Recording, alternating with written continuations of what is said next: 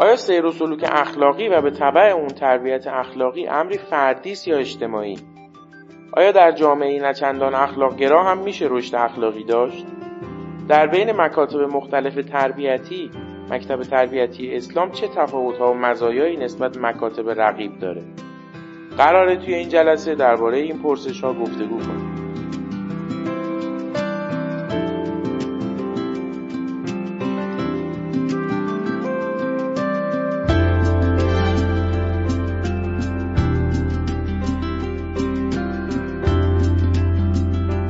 به نام خدا.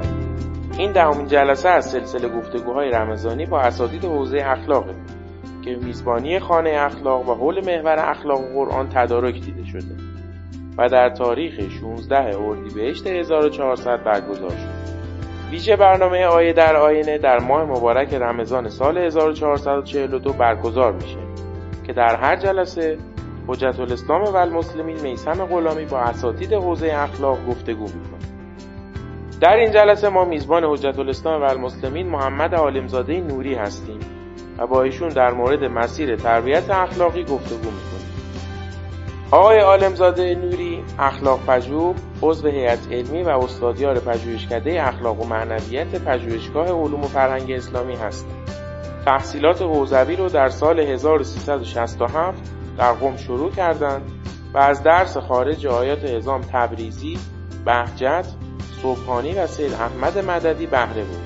حوزه تخصص ایشون فقه و اصول، اخلاق و عرفان و تبلیغ.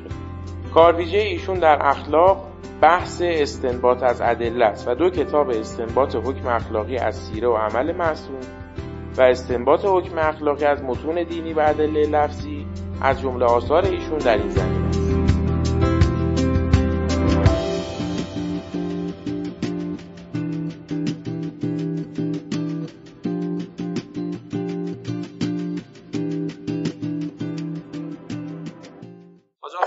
سلام عرض می‌کنیم. صدای منو خوب دارید؟ سلام علیکم و رحمت الله. سلامت باشید. بله صدای شما را الحمدلله خوب داریم. آره صدای خوبه. مشتاق دیدار بودیم آقا. این کرونا ما را از شما دور کرده و یه مقداری به قول بعیدالعهد شدیم از هم دیگه. سلامت باشید. خیلی ممنون. من آقا عرض سلام و ادب دارم خدمت همه دوستانی که توی این لایو حضور دارن و ایام شهادت امیرالمؤمنین علی السلام رو هم تسلیت عرض میکنم. انشاءالله که طاعات عبادات همه دوستان مقبول درگاه حق باشه. خوشحال هستیم از اینکه در محضر عزیزان هستم. انشاءالله خدا توفیق داد. برنامه خوبی رو انشاءالله عرضم خدمت شما. ما می‌خوایم در مورد مسئله تربیت اخلاقی گفتگو بکنیم. سوالی که واقعا برای خیلی‌ها هست و انتظار دارن که بتونن برسن به این نقطه‌ای که واقعا از این بحث‌های علمی برسن به یک راهنمای عملی، یک دستورالعمل واقعی زندگی که مسیر اخلاقی خودشون رو اصلاح بکنن. حتی تو لایوهای قبلی ما چند باری بحث شد از اینکه آیا این بحثایی که ما می‌کنیم توی بحث اخلاق و اخلاق نظری اصلا فایده داره یا نداره. و نه فقط نزد ما، اون طرفی هم خیلی در موردش بحثه که آقا اصلا این نوع روی کردهای فلسفه اخلاقی کمکی به اصلاح جامعه و اخلاق میکنه یا نه. حالا این بحث که شما امروز دارید احتمالا خیلی به کاره این دوستان و این سبک سوال میاد که ما وقتی مواجه میشیم با متون قرآنی یا سیره معصوم ازش چه جور استفاده‌ای بکنیم که فقط در لایه لفظی و در لایه کتاب نمونه. انشاءالله به یاری خدا متشکرم از اینکه در دعوت ما رو پذیرفتید. آخرین برنامه لایو ما و بحث آیه در آینه ما هست. انشاءالله بتونیم که بحث خوبی داشته باشیم. ما به مدت نیم ساعت حدوداً خدمت شما هستیم. بعد من انتها هم سوالاتی که خودم دارم هم عزیزان طول برنامه میپرسن و انشاءالله خدمت شما میگیم که انشاءالله گفتگو خوبی داشته باشیم. متشکرم. بسم الله الرحمن الرحیم. عرض که موضوع تربیت اخلاقی بعد از درک و فهم هنجارهای اخلاقی و ارزشهای اخلاقی پدید میاد. بعد از اینکه ما فهمیدیم که چه چیزی خوب است و چه چیزی بد، ارزش چیز در ارزش چیز درست و نادرست رو تشخیص دادیم، اون این صحبت میاد که ما باید اون و اون بدها رو برکنیم و در واقع وجود شخصیت خودمون رو مطابق با ارزش ها شکل. تربیت انسان یک باره دفعی و در لحظه اتفاق نمیفته، یعنی هیچ عامل اعجازآمیز یا خارق العاده‌ای برای اصلاح و تربیت انسان وجود نداره. تک اقدام‌های مربی یا متربی تربیت کافی نیست. برای اینکه شخصیت زنجیره‌ای از اقدامات متعدد، متوالی و هدفمند، اون هم در یک بازه زمانی نسبتاً دراز نیاز هست تا اهداف تربیتی حاصل بشه. اگر این اقدامات در میانه راه توقف و رها کنید مثلا، خب برای اینکه این اتفاق بیفته که یک بسته یا زنجیره اقدامات تربیتی رخ بده تا یک انسانی متحول بشه و شخصیتی در واقع شکل بگیره، لازمه که مربی ذهن خودش رو بر هدف متمرکز بکنه و از اون منصرف نشه. اگر مربی درگیری ذهنی خودش رو از دست بده و به موضوع دیگری بپردازه، فرایند تربیت رها میشه. به هر حال کار تربیت کار دشواریه و نیاز به تلاش پیگیر و حوصله و تدریج داره. از اصول تربیت میگن تدریج و استمراره. بنابراین این کار رو باید در طی یک زمان طولانی انسان دنبال بکنه تا به سرانجام برسه. از اینجا میخوام عرض کنم تحول و تربیت انسان با این توضیح نیازمند یک نوع تمرکز ذهنی و روانیه. اگر این تمرکز از دست بره، تحول شخصیت اتفاق نمیفته. پراکنده کاری و تشتت خاطر مانع پدید آمدن یک تحول پایدار در وجود انسان میشه. تا موقعی که انسان بر یک موضوع اهتمام نکنه و زمان نسبتاً طولانی برش متمرکز نشه، اون موضوع تو وجودش در واقع نهادینه نمیشه. بنابراین اگر ما بخوایم یک کسی رو تحول ببخشیم، چه اون کس خودمون باشیم، چه متربیان ما، چه فرزندان ما باشن، نمیتونیم یک فهرست بلند بالایی با ارزش ها پیروش قرار بدیم و ذهنش رو به همه اون فضائل و رضائل معطوف بکنیم و بهش بگیم که بیام درست بشم. باید ما تربیت به خودمون و این موضوع متمرکز کنیم و برای جا انداختن اون یک موضوع و در میسازی کردن در واقع اون ویژگی باید یک اهتمامی خلاصه نسبت به اون موضوع داشته باشیم. به تعبیر که عرفا بیان می‌کنند که در مدت زمان قابل توجهی شما در حال هوای اون موضوع اقامت کنید، مقام یا منزل بگذارید منزل تا ازش بهره ببرید. اینکه ما یه لحظه به این توجه کنیم، بعد بریم به اون یکی صفت فاضله توجه کنیم، بعد به اون یکی چیزی مثلا در جان ما شکل نمی‌گیره. بنابراین در مقام تربیت می‌خوایم عرض بکنیم که باید روی یک موضوع ما به امید ایجاد و یک تحول پایدار متمرکز و فکر و ذکر خودمون یا متربیمون رو به اون معطوف کنیم و ذهن و دل رو به اون مشغول کنیم و خلاصه درش منزل کنیم و اقامت کنه بیفت. خب این یه مطلب. یه مطلب دیگه توجه بکنید.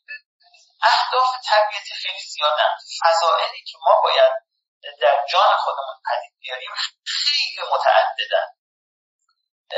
عرض شود که مثلا فرض کنید فضیلت نظم، فضیلت غیرت، فضیلت توکل، فضیلت خضوع، فضیلت مهربانی، فضیلت سخاوت. خب این خیلی متعدده. اگر فرض بکنیم برای پدید آمدن هر کدوم از این فضائل این مقدار اهتمام و تمرکز وجود داشته باشه و این بازه زمانی طولانی برای ما یک به اصطلاح باشه، این خب این کار تربیت چند وقته بخواد تمام بشه. یعنی تربیت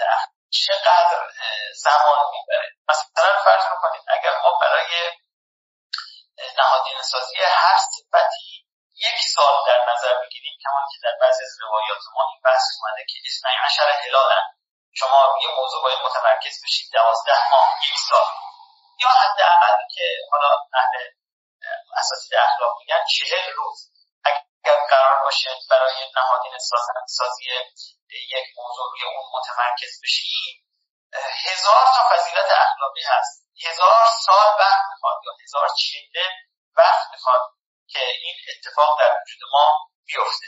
آیا واقعا اینجوریه؟ یعنی کار تربیت اخلاقی و تحول شخصیت انسان این مقدار نیاز به زمان داره؟ آیا راه کوتاه‌تری برای دستیابی به اهداف تربیتی وجود داره یا نه؟ این سوال بحث است. طبیعیه که اگر که ما در واقع به این سوال خیلی توجه تا این سوال میتونیم یک فرضیه رو در پاسخ ارشاد که کشف کنیم. اون فرضیه اینه که لابلای فضائل اخلاقی، لابلای ارزش‌هایی که ما باید در جان خودمون یا فرزندانمون یا متربیانمون پدید بیاریم، علالقاعده برخی از آنها هستن یک نوع نقش محوری کلیدی راهبردی دارن و به نوعی تأثیرگذار هستن در پدید آمدن سایر به اصطلاح فضیلت ها، به نوعی نقش مولد دارن، به نوعی نقش اصلی دارن. مثل اون چیزی که در علوم سیاسی در عنوان نظریه دومینو گفته میشه که یک انسان هوشمند، یک سیاستمدار هوشمند کسیه که لابلای حوادث اجتماعی بره اون تأثیرگذارترین ها رو شناسایی بکنه و تلاش خودش رو، اهتمام خودش رو روی اون متمرکز بکنه. اگر ما بتونیم نقطه راهبردی رو شناسایی بکنیم و احتمام خودمون رو روی اون متمرکز بکنیم و یه ضربه‌ای به اون وارد بکنیم، اون وقت ما بقیه حوادث اجتماعی گفته میشه که در یک زنجیره متوالی مثل یک دومینو در اختیار ما قرار می‌گیره. مشابه این حرف رو تربیت می‌خواد دنبال بکنیم. آیا در تحول شخصیت انسان نقطه‌ای هست که اگر ما روی اون متمرکز بشیم و اگر از اونجا آغاز بکنیم و اگر او رو در جان خودمون جابجا بکنیم، دستیابی به سایر فضیلت‌ها و ارزش‌های اخلاقی تو وجود ما مقداری سخت‌تر بشه، راهش کوتاه‌تر بشه، یا دومینوی مثلا دستیابی به اونها پدید بیاد؟ این سوال در واقع محل بحث کتابی بوده با عنوان راهبرد تربیت اخلاقی در قرآن کریم که فکر می‌کنم شما در اون مقدمه به این کتاب اشاره نکردید. کتاب‌های دیگه که معرفی کردید بله یا هنوز چاپ نشده فکر کنم. این کتاب چرا سال 92 فکر کنم چاپ شده بود، یعنی مدت هاست از چاپش کرده، به معنای قدیمی‌تر از جلد دوم این کتاب استنباط حکم اخلاقی است و عرض شود که اونوار دقیق شما فهمیدید. بله عنوان دقیقش هم یه بار دیگه میفرمایید. عنوان دقیق کتاب راهبرد تربیت اخلاقی در قرآن کریم. راهبرد تربیت اخلاقی در قرآن. خدمت شما پس سوال مشخص شد. ببینید سوال میخوام خلاصه عرض بکنم. اهداف تربیتی خیلی زیادن. دستیابی به هر هدف تربیتی هم نیاز تمرکز، اهتمام و زمان طولانی. آیا دستیابی به اهداف تربیتی امکان پذیر است؟ سوالی میشه. مثلا ببینید راهنمای رانندگی برای اینکه ما رو تربیت بکنه که کمربند ایمنی رو ببندیم چقدر تلاش کرد، یعنی چند سال طول کشید تا آرام آرام مردم عادت کردن به اینکه به اصطلاح کمربند ایمنی رو ببندن. این یک تحول بالاخره شخصیتی خیلی خیلی کوچیک. حالا شما حساب بکنید این همه فضیلت‌های اخلاقی که مثلا اگه بخواید بنویسید که فهرست 500تایی مثلا از فضایل اخلاقی ما بنویسید، اینها رو ما اگه بخوایم در جان خودمون پدید بیاریم چقدر زمان احتیاج داریم؟ راحت چیه؟ راحت اینه که بریم از اون دونه درشت‌ها شروع بکنیم. راحت اینه که بریم سراغ اون موارد، فضائل و ارزش‌هایی که اگر او در جان ما پدید بیاد مسیر تحول نفس یه مقداری مثلا هموارتر میشه. این ازش تعبیر شده به راهبرد، اقدام اساسی، اون اقدام کلیدی حیاتی که در واقع تأثیر گذاره در اقدامات بعدی. گردنه اصلی که اگر ما اونجا رو فتح بکنیم در واقع تربیت اخلاقی رو سهل کرد. در پاسخ به این سوال، اگر بخوایم یه مقدار پیشینه کاری بکنیم، در پاسخ به این سوال کسانی رو مطرح کرد. از جمله ما در تراث اخلاقی خودمون آیین فتوت و اخلاق جوانمردی رو داریم که به عنوان یک راهبرد روایتی کهن در فرهنگ اسلامی ایرانی در واقع طرح شده و اونها معتقد هستند که از لابلای انبوه فضائل اون صفت اصلی که باید روی اون متمرکز بشیم، اون در واقع برگ برنده اصلی اون صفت مردانگیه. یعنی اگر شما یک کوپن دارید میخواید در امر تربیت اخلاقی اون خرج بکنید، بیاید تمرکز خودتون رو قرار بدید روی موضوع جوانمردی و مردانگی. اگر این فضیلت محوری رو ما در وجود یک نفر بتونید ایجاد بکنید، سایر فضائل مثل سخاوت، شجاعت، غیرت، ایثار، مدارا، مردم نوازی، دلگوشی، عفو، امانتداری، صداقت، حمایت از مظلوم، مبارزه با ظالم، ترحم بر ضعفا، اعانت بینوایان، امثال اینها دیگه اونا پشت سرش خواهد. شما اگه میخواید یه خدمت بکنید به متربی خودت، او رو مرد بار بیار و مردی کردن رو به عنوان یک فضیلت اساسی در وجود او تلاش کن که در واقع مفهوم این یه پاسخی بوده که توی تراث در واقع گذشته ما مطرح. یک پاسخ دیگر رو در بین اندیشمندان اسلامی کسی که به صورت صریح به این سوال پرداخته، حالا نه با کلمه راهبرد ولی با کلمه هایی که خیلی نزدیک به کلمه راهبرد، مرحوم شهید مطهری است. مرحوم شهید مطهری در آثار متعددشون، شاید در 5 تا از کتاب‌هاشون، مرکز ثقل اخلاق اسلامی با عنصر راهبردی بنیادین رو در تربیت اخلاقی معرفی کردند و ایشون معتقد هستند به اینکه اگر شما یه دونه اقدام اخلاقی میخواید انجام بدید، اگر که میخواید یک خدمت تربیتی در حق خودت یا در حق متربیت یا فرزندت داشته باشید، بر روی موضوع کرامت نفس متمرکز شد. این تعبیرشون اینه: در اخلاق اسلامی یک موضوع اصلی میتوان آن را پایه و محور همه تعلیمات اخلاقی اسلام قرار داد و تا آنجا که ما تفحص کردیم در معاصر اسلامی روی هیچ موضوعی به عنوان پایه و محور به اندازه اصل کرامت نفس تکیه نشد.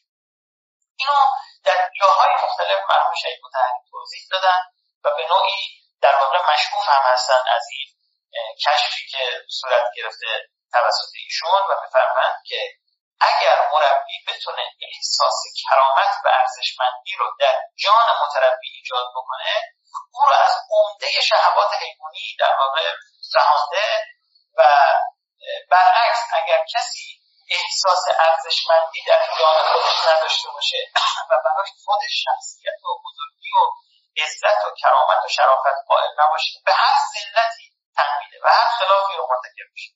و مرحوم شهید مطهری استناد کردن به احادیث متعددی که مثلا از امام هادی علیه السلام اومده که من هانت علیه نفسه فلا تعمل شره، کسی که خودش رو بی ارزش میبینه از شرش در امان نباشه، دیگه مابقی مشکلات اخلاقی در وجودش موج میزنه.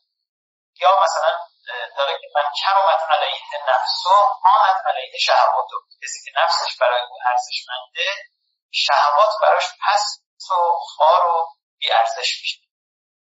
انسان اگه ارزش و قدر وجود خودش رو بشناسه، این وجود ارزشمند رو در شهوات مصرف نمی‌کنه. یعنی خیلی برای ساده برداشتن از سایر رذیلت‌ها.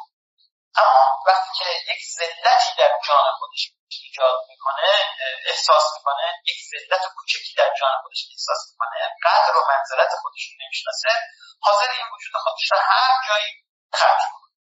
اینم یک روی کرد، یک دیدگاه. پاسخ دیگری که حالا به صورت ذهنی نه به صورت خیلی صریح به این سوال داده شده از رویکردهایی هم هست که ذیل اخلاق بندگی می‌گنجه، اینه که بعضی معتقد شدن که قانون عملیات تربیت یا بفرمایید راهبرد تربیت اخلاقی ارتباط با خداست، رویکرد مربوط به رویکرد دعایی مناجاتی. در واقع اونها از لابلای همه فضایل اخلاقی روی موضوع ارتباط با خدا و اصلاح رابطه با خدا تمرکز شدن. استناداتی هم دارن، مثلا استناد کردن به این روایت که من اصلح ما بینه و بین الله اصلح الله و بینه و بین الناس. این هم یک پاسخ داره به این پرسش. باز کسان دیگری پاسخهای دیگری دادن. حالا بعضی عرض می‌کنم کاملا صراحت داره توی کتاب‌های اخلاقی ما، مثل فرمایش شیخ مطهری. بعضی هم این مقدار صراحت ندارن، اما از لوازم کلامشون این فهمیده میشه. مثلا فرض می‌کنید که مرحوم آیت الله بهجت رحمه‌الله علیه وقتی که ازشون توصیه اخلاقی می‌خواستن، ایشون یه تیکه کلامی رو خیلی تکرار کردن و دستورالعمل‌ها و نوشته‌هایی که ازشون یادگار مونده این خیلی مکرر اومده. اون تیکه کلام چیه؟ تیکه کلام به اینه که شما اون چیزایی که بلد هستید عمل کنید. عمل کردن با آنچه که می‌دانید و خدای متعال مابقی رو برای راحت. اگر شما تلاش بکنید این ویژگی رو در وجود خودتون پدیدید که ملتزم باشید از حیث عملی و اون چی که میدانید روی این کار بکنید، این صفت رو در جان خودتون ایجاد بکنید که به معلومات خودتون عمل بکنید، معلوماتتون رو زیر پا نگذارید. اون در واقع جاهایی رو که میدانید عمل کنید، اون چیزی که نمیدونید خدا براتون آشکار. اینم یک پاسخ. یا مشابه این، حالا باز تو پاسخ‌های دیگه در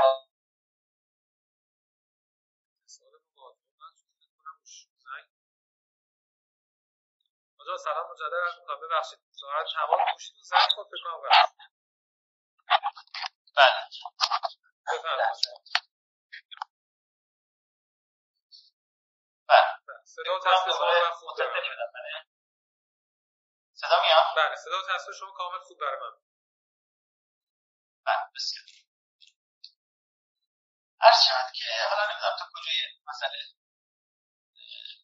مطرح شد.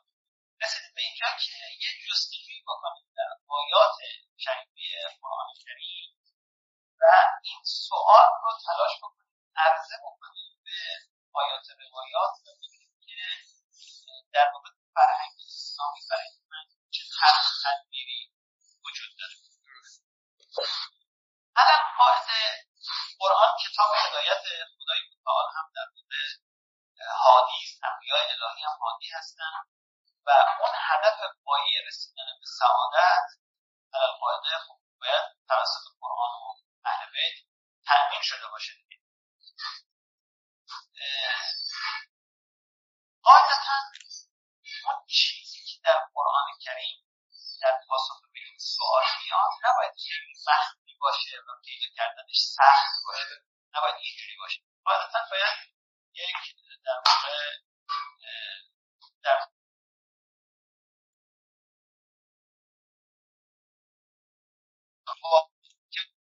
از اون کلید واژه زیاد استفاده بکنه و از اونجا شروع بکنه. در واقع انگشت اهتمام و تأکید گذاشته باشه و اگر راهبرد تربیتی در واقع همینه، خدای متعال باید از همون استفاده کرده باشه.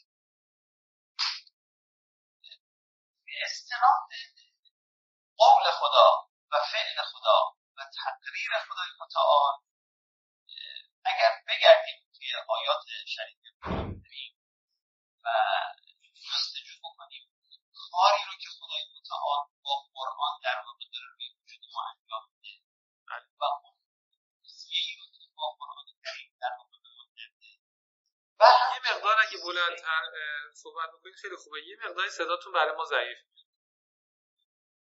بله. من تلاش می‌کنم اینو یکم جلوتر بیارم.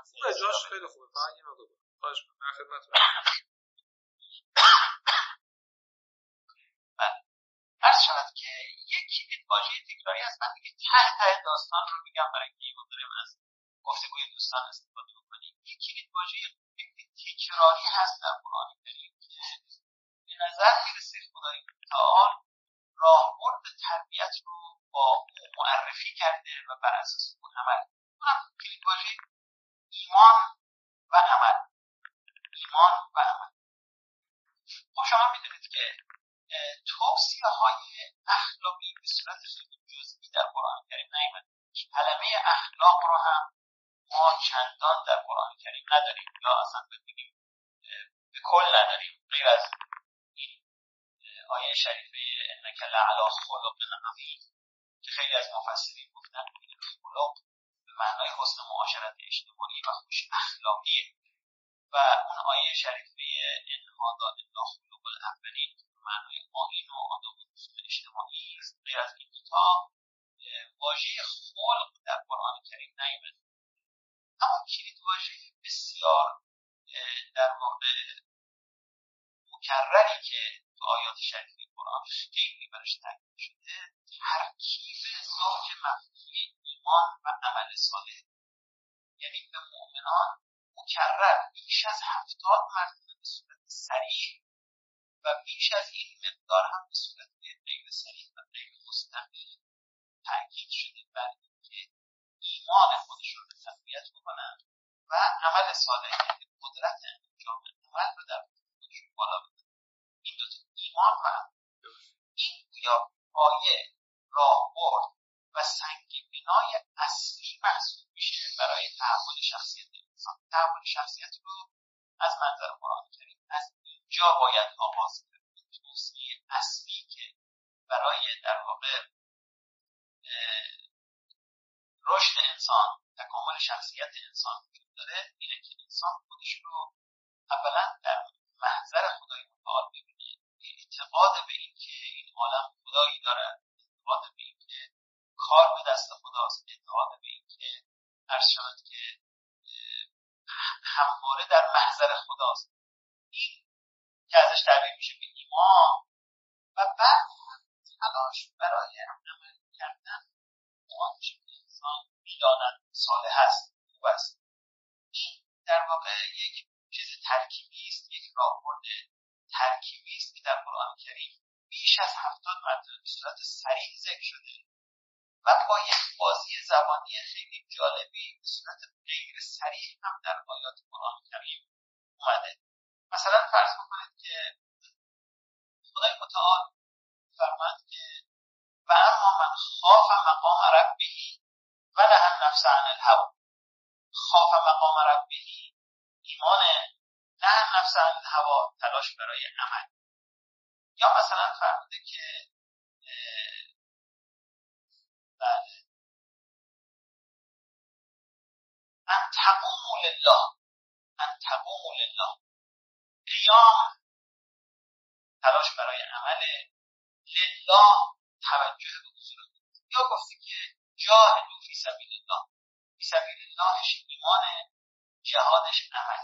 این ترکیب ایمان عمل را خدای متعال با یک تنوع زبانی خیلی خیلی جالبی تو قرآن کریم در واقع توجه داده. در روایات ما هم البته در خود آیات قرآن که توصیه‌های اخلاقی معمولاً بند به ایمان شده. یعنی مثلا وقتی خدای متعال توصیه می‌کنه که شما از بخل دست بردارید، بلافاصله پشت سرش می‌فرماید که ولله میراث السماوات و الارض. اولش داره ولا یحسبن الذین یبخلون بما آتاهم الله من فضله و خیر لهم. بعد در انتهای آیه می‌فرماید ولله میراث السماوات و الارض. برای اینکه شما از بخل نجات پیدا بکنید، باید توجه بکنید که میراث آسمان و زمین در اختیار خداست. یا مثلا فرض بکنید که فلیعد الذی تؤمن امانته، امانتدار باشید. کسی که مورد، کسی که امین شمرده میشه در واقع امانتدار باشه. بعد بلافاصله پشت سرش میگه ولی اتق الله. اگر قرار شما امانتدار بشید باید تقوای خدا رو، باید حضور خدا رو احساس بکنید. بدون حضور خدا رو که احساس بکنی امانتدار میشی. عرض شود که یا مثلا میخواد بگه که چشم چرانی نکن، برای اینکه بگه چشم چرانی نکن از ایمان شروع میکنه. یعلم خائنة الاعین و ما تخفی الصدور. خدای متعال خیانت چشم‌ها رو میداند و در آنچه که در سینه ها میگذرد رو خدا میداند. پس بنابراین شما چشمتون رو مراقبت کنید. یا مثلا فرض بکنید که میخواد ما رو توصیه بکنه به اینکه از اموال خودم مردم احسان بکنیم. بلافاصله پشت سرش می‌فرماید ما من شیء الله به علیم. شما هر چیزی که در راه خدا انفاق بکنید و هر چیزی که در راه خدا انفاق بکنید خدا ازش آگاه. یا در اوامر اخلاقی رو پشت سرش بلافاصله محدودیت قائل نزد خدای متعال رو ذکر کرده.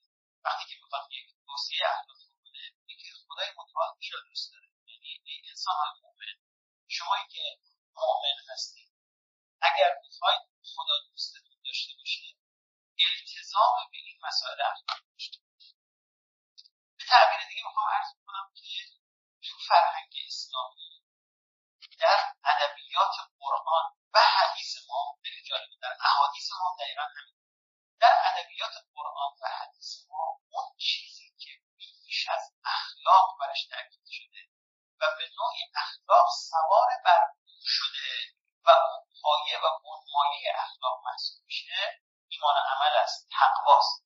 تقوا ترکیب ایمان عمل فرهنگ اسلامی. تقوا و عبودیت یک مفهومی هستن که تجزیه شون که بکنید به ایمان عمل بازگیر شده.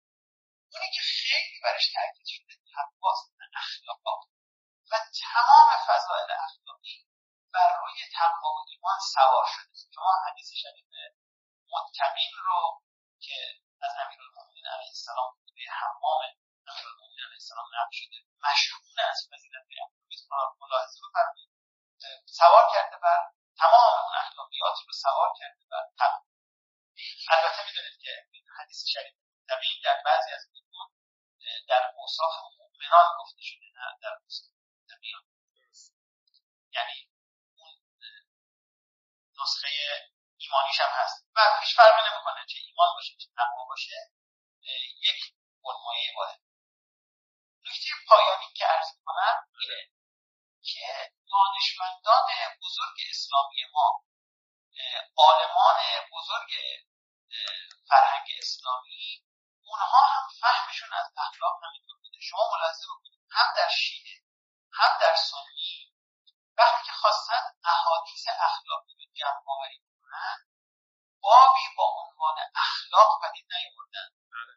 تمام احادیث اخلاقی رو ذیل کتاب ایمان و کفر ذکر کردن. کافی رو ملاحظه بفرمایید مرحوم کلینی در کافی شریف در همون جلد دوم اصول اونجا کتاب الاخلاق نداره، کتاب ایمان و کفر داره. تمام اخلاقیات رو ذیل ایمان و تمام رذائل اخلاقی رو ذیل کفر در واقع ساماندهی.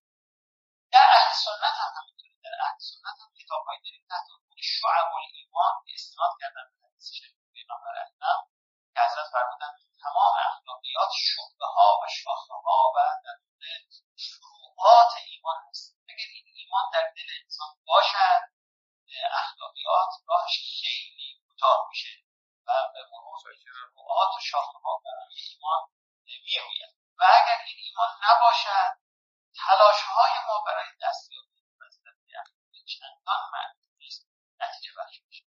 این کلیت بحث راه برد سعی کردم به صورت خیلی سر عرضه بکنم. تفصیلش هم در اون کتاب. خیلی متشکرم آقا، خیلی لطف کردید. بحث بسیار خوب، بسیار عالی کرد آقا. شما تو این بحث نوعه و جدیده و امیدوارم که یه خودم توجهات از این بستر زیاد بشه، بحث اخلاق قرآنی و اخلاق تراثی خود. حالا من چند تا نکته‌ای که هم خودم یادداشت کردم هم رفقاتون تو بحث گفتم خدمتتون میگم. خیلی ممنونم خدمت عزیزانی که طول این گفتگو پیوستن به جمع ما ما اضافه شدن.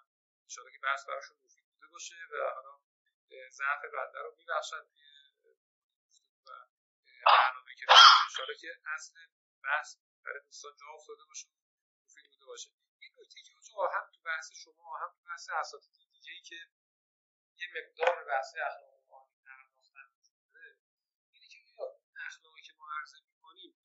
قابل عرضه خارج از مرزهای خودمون و خارج از فرهنگ خودمون هم هست یا نه. یه جورایی آدم تو این بحثا معمولا خود ما همینجوری هستیم دیگه، وقتی بحثا رو اینجوری مطرح می‌کنیم یه دسته‌ای از مخاطب متدین ما درگیر میشه، ولی حتی تو فضای ایران هم اینجوری شده جدیدن که خیلی از مخاطب‌ها حس نمی‌گیرن با این بحثا، احساس می‌کنن یک طریق طولانی رو باید بیان، یعنی باید یه آدم مقدمات طی کنن تا ببین مثلا فرض یک سوال اخلاقی کوچولویی داره که من تو مثلا فرض رابطه با همسرم تو فلان بحث چجوری رفتار کنم. ما میگیم از قول عالم زر شروع می‌کنیم میایم جلو که طرف بیا همراه شد مثلا فلان، بعد مثلا به قرآن باید اعتقاد پیدا بکنه و همراه بشه با مفاهیم قرآنی و با این روکن ما همراه بشه تا جواب یکی از سوالاشو بگیره. به خلاف اون چیزی تو اخلاق غربی خیلی خیلی پررنگه که برای هر موضوعی به صورت جداگانه و مثلا فید بندی شده و مثلا کتگوری خورده مثلا میاد میشینه رو دستبندی خودش و از اون بحث خوش استفاده میکنه. چجوری میتونیم جواب بدیم آقا؟ چجوری میتونیم مشکلش رو حل کنیم؟ مثلا چند دفعه تو لایو ما از این گفتگو شده ها، ولی باز به نظرم تو اینجا جا داره گفتگو شده. بله، ببینید اصل ادعا اینه که اگر از اینجا شروع بکنیم واسه درمنه، یعنی مثلا فرض کنید کسی که با همسر خودش با شما از حیث اخلاقی مشکل داره، خانواده خودش غیر قابل تحمل تلقی میکنه، ما به جای اینکه تکنیک‌های اخلاقی یاد بدیم، به جای اینکه بیایم این مسئله جزئی او را حل کنیم، یه مسئله نسبت رو با اون در میان بگذاریم و مثلا اینجوری شروع بکنیم. مثلا موقعی که میخوایم بهش مشاوره اجتماعی بدیم اینجوری بگیم که این همسر تو بنده خداست، تو بنده خدا هستی، اونم بنده خداست. این از یک طرف خدای متعال ما بندگان رو به هم دیگه می‌آزماید، میگه از سنت‌های الهی سنت آزمونه. خدای متعال ما انسان‌ها رو به هم دیگه می‌آزماید، به حوادث متعدد می‌آزماید، از جمله به هم دیگه ما رو آزمایش می‌کنه. بنابراین من وسیله آزمایش همسرم هستم، همسر من وسیله آزمایش منه. هر دوتون با خدا طرف هستید، با همدیگه ابتداً طرف هستید. رابطه ما رابطه مستقیم خطی نیست، رابطه مثلثی است. اول با خدا طرف هستیم، بعد با اون شخص.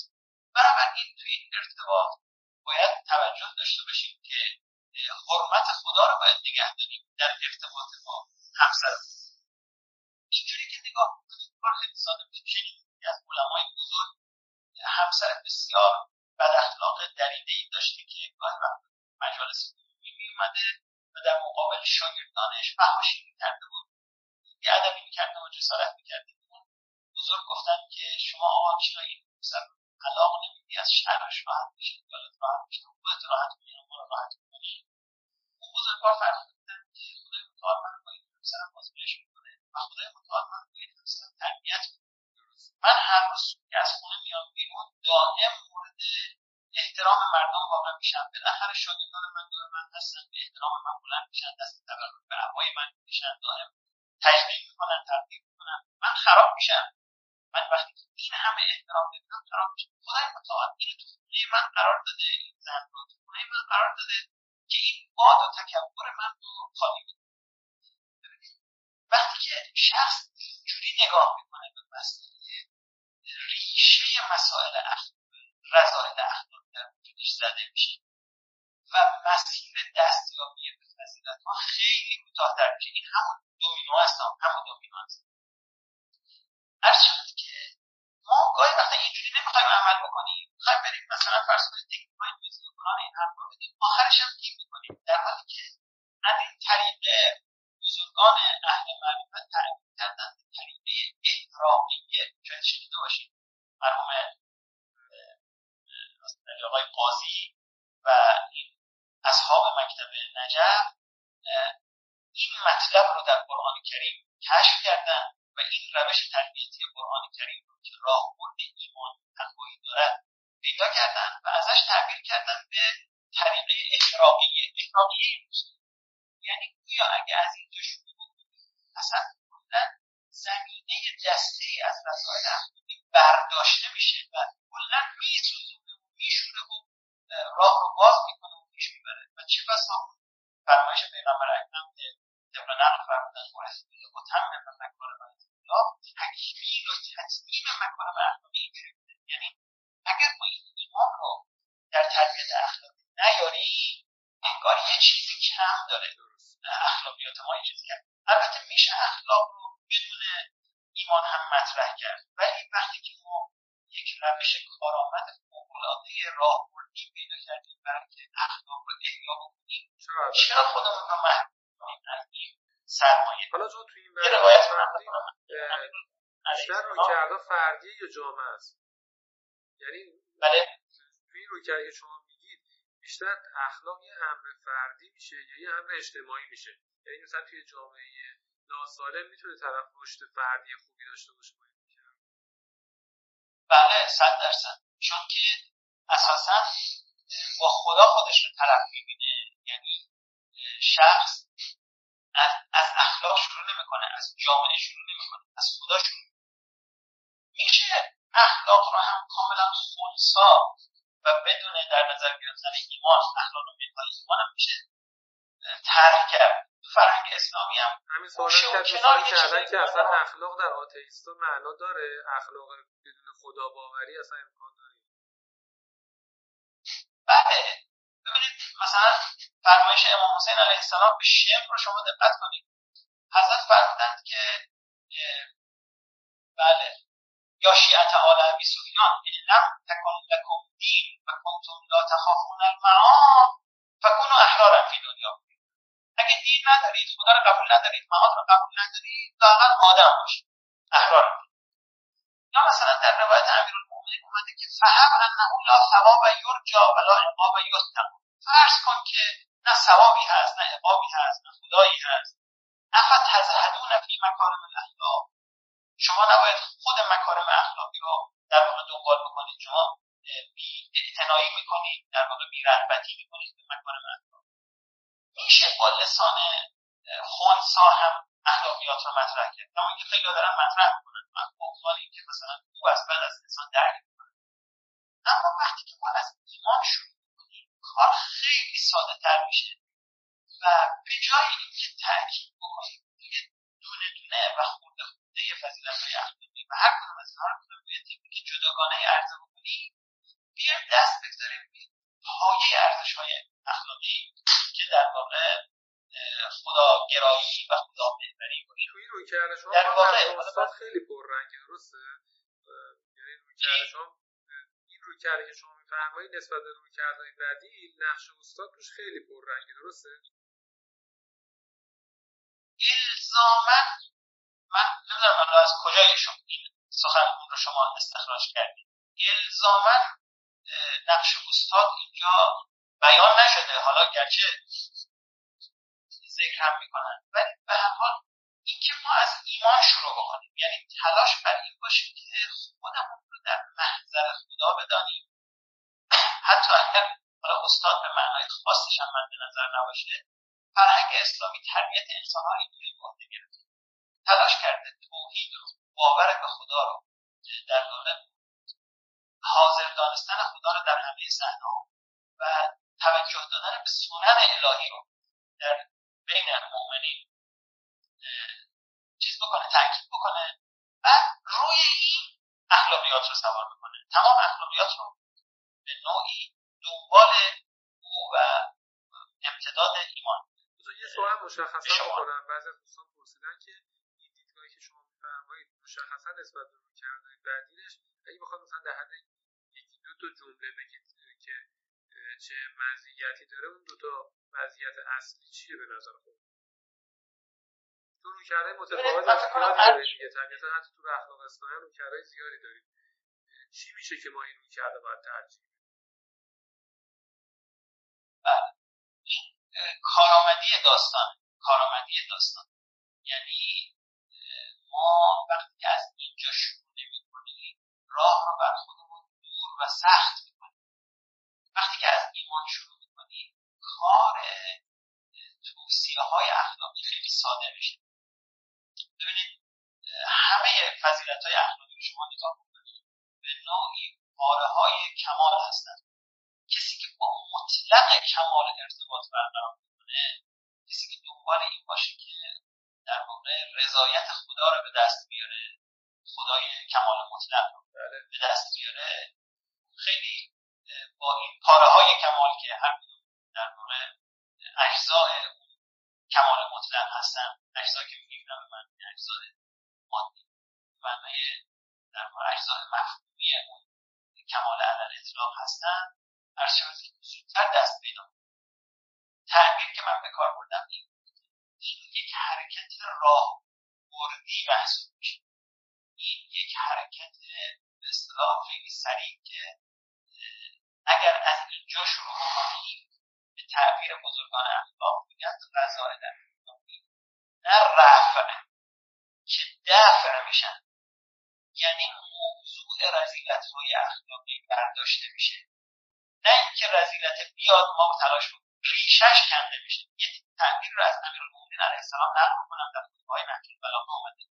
حضرت فرمودند که ان البخل والجبن والحرص، سه تا صفت رذیله خیلی بد، جبن ترس، بخل و حرص، فرمودند غرائز و شتا یجمعها سوء ظن بالله. اینا صفات پراکنده‌ای هستند که بچه جامعهشون، اون نخ تسبیحشون، اون روحشون سوء ظن به خداست. میدونی من چرا میترسم در راه انجام وظیفه خودم؟ به خاطر اینکه هنوز باورم نیومده که ان الله یدافع عن الذین آمنوا. اگه ترس منو بخوای درست بکنی از اونجا باید شروع کنی. میدونی من چرا بخیل هستم یا حریص هستم در مال دنیا؟ به خاطر اینکه هنوز باورم نیومده که ان الله هو الرزاق ذو القوة المتین. چون این باورم نیامد باید از اونجا شروع بکنیم. به همین جهت هم هست که در شب‌های قدر دعای جوشن کبیر رو شما ملاحظه کنید، در واقع تقویت ایمان، تقویت ایمان و معرفت ما به خدای، صفات خدای متعال رو ما مرور کنیم، مرور صفات خدای متعال و القاء این ایمان به نفس، یعنی توجه کردن به کمالاتی که خدای متعال داره، تبدیل میشه به یک جوشن کبیر، تبدیل میشه به یک سپر پولادین و محافظ بسیار قدرتمند که در مقابل ما رو در مقابل رذیلت‌ها، در مقابل بدی‌ها یه نوعی محافظت. این جوشن کبیر هم به همین جهت جوشن کبیر. اگر ما سوء ظنمون به خدا برداشته بشه، اگر معرفتمون به خدا درست بشه و افزایش پیدا بکنه، وقت بسیاری از این رذیلت‌های اخلاقی در ما درست میشه. ما به جای اینکه موقع از این طرف بگیریم داریم از اون طرف میزنیم، یعنی ریشه رو باید اصلاح بکنیم تا شاخه ها خود درست بشه. ما میپردازیم به شاخه ها و از این ریشه گاهی وقتا رفتن. یه آنجا به عنوان آخرین سوال تو بعض از دوستان پرسیدن من بپرسم، توی این مسیر تربیت اخلاقی و نسبت ما به قرآن، خصوص کاری که توی ماه مبارک رمضان میشه کرد و خصوص کاری که طلبه ها میتونن انجام بدن مرزاتون چیه؟ چون از مخاطبان ما توی این بخش هم سوال براشون هست که ما الان چیکار بکنیم؟ قدم اول کجاست؟ اون منزل اولی که باید بریم سراغش کجاست؟ بله، ببینید دو تا کار به موازات هم باید انجام بدیم. یکی تقویت ایمان، دوم تقویت قوت عمل، قدرت عمل، یا بفرمایید تقویت اراده. این دو تا کار هم ایمان و عملی که در قرآن کریم اومده یا تقوایی که در قرآن کریم اومده، یعنی از یک طرف باید باور خودمون رو به خدای متعال تقویت کنیم، از یک طرف باید قدرت اراده و عمل خودمون رو افزایش بدیم. این دو تا کار رو انجام بدیم به اصطلاح میشه چیز درست میشه. برای تقویت باور به خدای متعال خب یه سری درس باید خون، یعنی یه سری مباحث کلامی وجود داره که آدم باید درباره خدای متعال بدانه. خب معمولا همه ما اینا رو طی کردیم. بعد از اون که ما در واقع یک شناخت درستی نسبت به خدای متعال به صورت مشکوک و نظری به دست آوردیم، بعد باید اون صفات الهی رو بر جان خودمون تلقین بکنیم که ازش تعبیر میشه به ذکر. یعنی ببینید مثلا همه ما می‌دونیم خدا عالم است، اینو تو کلاس‌های کلامی ثابت کرد. این معرفت کلی و اجمالی به ما میده. این معرفت کلی و اجمالی رو باید به خودمون القا بکنیم، در بست بدیم، تفسیر بدیم. بس تو تفسیرش درک جدیدی برای ما ایجاد می‌کنه، ایمان ما رو افزایش می‌ده. اینکه توجه کنیم به اینکه خدا همه جا حاضره، خدا از احوال ریزترین موجودات جهان تا احوال بزرگترین کهکشان‌ها آگاهه. خدا همه روابط و نسبت‌های بین پدیده‌ها رو آشناس، اطلاع داره، از فرشته‌ها، از جنی‌ها، از موجودات مادی، از موجودات غیر مادی، از همه علوم و دانش‌ها، از همه زبان‌ها و فرهنگ‌ها، از همه زمان‌ها و مکان‌ها و از همه انسان‌ها، حیوان‌ها، گیاه‌ها و اشیاء آگاهه. تمام حوادث عالم زیر چشم خداست، هیچی از اون مخفی نیست، قبلت رو نمی‌گیره، عرض شود که گذشته و آینده و عاقبت ما رو خدا می‌دونه، تصمیم‌ها و انگیزه‌ها و نیت‌های ما رو خدا می‌دونه، دردها و زخم‌ها و نیازها و ناله‌های ما رو خدا می‌دونه، اعمال صالح ما رو می‌بینه، خطاها و گناه‌های ما رو درک می‌کنه، خیانت‌های ما رو می‌فهمه، مسائل ما رو می‌بینه، محدودیت‌های ما رو. ببینید وقتی که این رو یه مقدار شما تفسیرش می‌دید، درک شما ازش فرق می‌کنه که صرفاً بگیم خدا عالم است این کافی نیست. یعنی باید تبدیلش بکنیم تو کل زندگیمون، همه جا توجه بکنیم به این علم. در دعای جوشن کبیر هم همین اتفاق افتاده ها، دقت کنید. مثلا همین صفت علم خدا رو که مطرح می‌کنه میگه یا علیم، یا علام، یا علام الغیوب، یا من هو عالم بما فی صدور العالمین. 100 جور صفت علم خدا رو ذکر کرد. پس یکی از کاری که ما باید بکنیم اینه که ایمان رو تقویت کنیم. به چی؟ به ذکر، به القاء به نفس، به تفسیر دادن صفات خدای متعال در زندگی و این در واقع علم نظری رو تبدیل بکنیم به باور قلبی، به ایمان قلبی. یکی دوم هم تقویت قوت اراده است که اون هم با تقوا حاصل میشه. هر یک باری که انسان از یک گناه پرهیز میکنه، علاوه بر اینکه یک گناه رو پرهیز کرده، قدرت عمل خودش رو افزایش میده. بسیار عالی، خیلی صحبت خوبی بود. اگر شما تکمله نکته‌ای دارید که جا افتاد تو بحث و ما یادمون رفت بپرسید یا خودتون تو ذهنتون هست بفرمایید. و خیلی متشکرم از بحثی که خیلی خوبی که امروز داشتیم. خدا حفظتون کنه. عرض شد که درباره روزه هم یه جمله عرض می‌کنم. خود روزه گرفتن تمرین خویشتنداری و تمرین تقویت قوت عمله. یعنی وقتی که انسان 30 روز از هواها و هوس‌های خودش پرهیز می‌کنه، کاملا حس می‌کنه در اواخر ماه انسان زورش به خودش بیشتر شده و قدرت عملش بالاتر رفته و امکان خویشتنداری و تأخیر افزای هواها برایش بیشتر. تشکر می‌کنم از همه دوستان. متشکرم هم از شما خواجه، خیلی متشکریم، هم از عزیزانی که کودای ما شرکت داشتن. ببخشید نشد همه سوالای رفقا رو بخونیم، زمان ما خیلی محدود بوده خصوصا.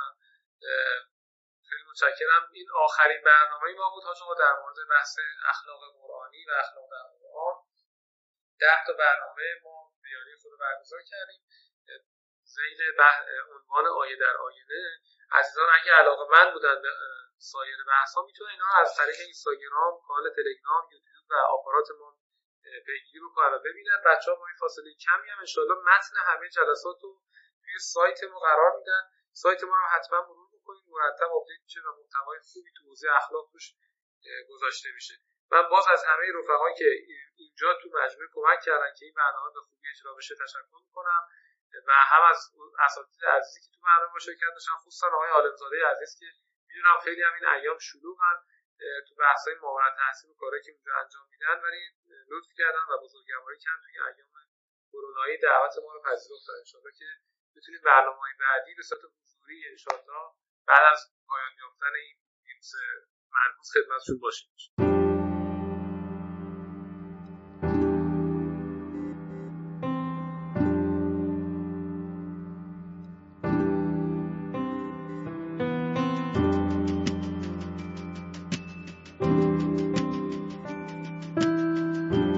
چیزی که شنیدید گزارش شنیداری از یکی از برنامه‌های خانه اخلاق پژوهان جوان بود. مجموعه ما یک مجموعه غیرانتفاعی و مردم نهاده که از سال 94 تا کنون تلاش میکنه مباحث اخلاق رو در فضای نظری و عملی که تا حدودی کمرنگ شده هم تا اندازه احیا کنه و هم در قدم‌های بعدی رشد و اطلاع بده. سعیمون بر این بوده که منظرهای متفاوتی رو که در این مباحث وجود داره روایت کنه. کارگاه‌ها، نشست‌ها و درس‌های اخلاق متعددی رو در شاخه‌های مختلفی مثل فرااخلاق، اخلاق هنجاری، اخلاق کاربردی و اخلاق اسلامی به کمک اساتید خوبمون برگزار کردیم و به یاری خداوند این روند ادامه خواهد داشت. اگه دوست داشتید با مجموعه ما آشنا بشید، آدرس سایت ما ethicshouse.ir است. میتونید اسم مؤسسه یعنی خانه اخلاق پژوهان جوان رو هم گوگل کنید. به اضافه این که میتونید ما رو در تلگرام، اینستاگرام، آپارات و سایر شبکه‌های اجتماعی با همین عبارت جستجو و پیدا کنید. رایگان بخشی در ساعت دانش از روز اول خط مشی مجموعه ما بوده و امیدواریم که با حمایت شما این روند ادامه پیدا کنه. اولین درخواست ما از شما اینه که اگه اشکالاتی دیدید، چه در خود برنامه‌ها و چه در همین فایل‌های صوتی، از کنارش رد نشید و حتما به ما منتقل کنید تا اصلاحش کنید. یا اگر پیشنهادی دارید، مثلا استادی رو میشناسید که به نظرتون میتونید از ایشون بهره ببرید، به ما معرفی کنید. اگر حس میکنید سرفصلی در حوزه اخلاق هست که لازمه به اون پرداخته بشه، حتما ما رو در جریان بگذارید. این کار رو میتونید از طریق ادمین کانال تلگرام، ایمیل ما به نشانی ethicshouse@gmail.com یا لینک های ارتباطی دیگه که تو سایت ما هست انجام بدید. همچنین از طریق لینک حمایت مالی در سایت خانه اخلاق میتونید پشتیبان ادامه یافتن این مسیر باشید. ممنون از محبت شما و خدا نگهدار.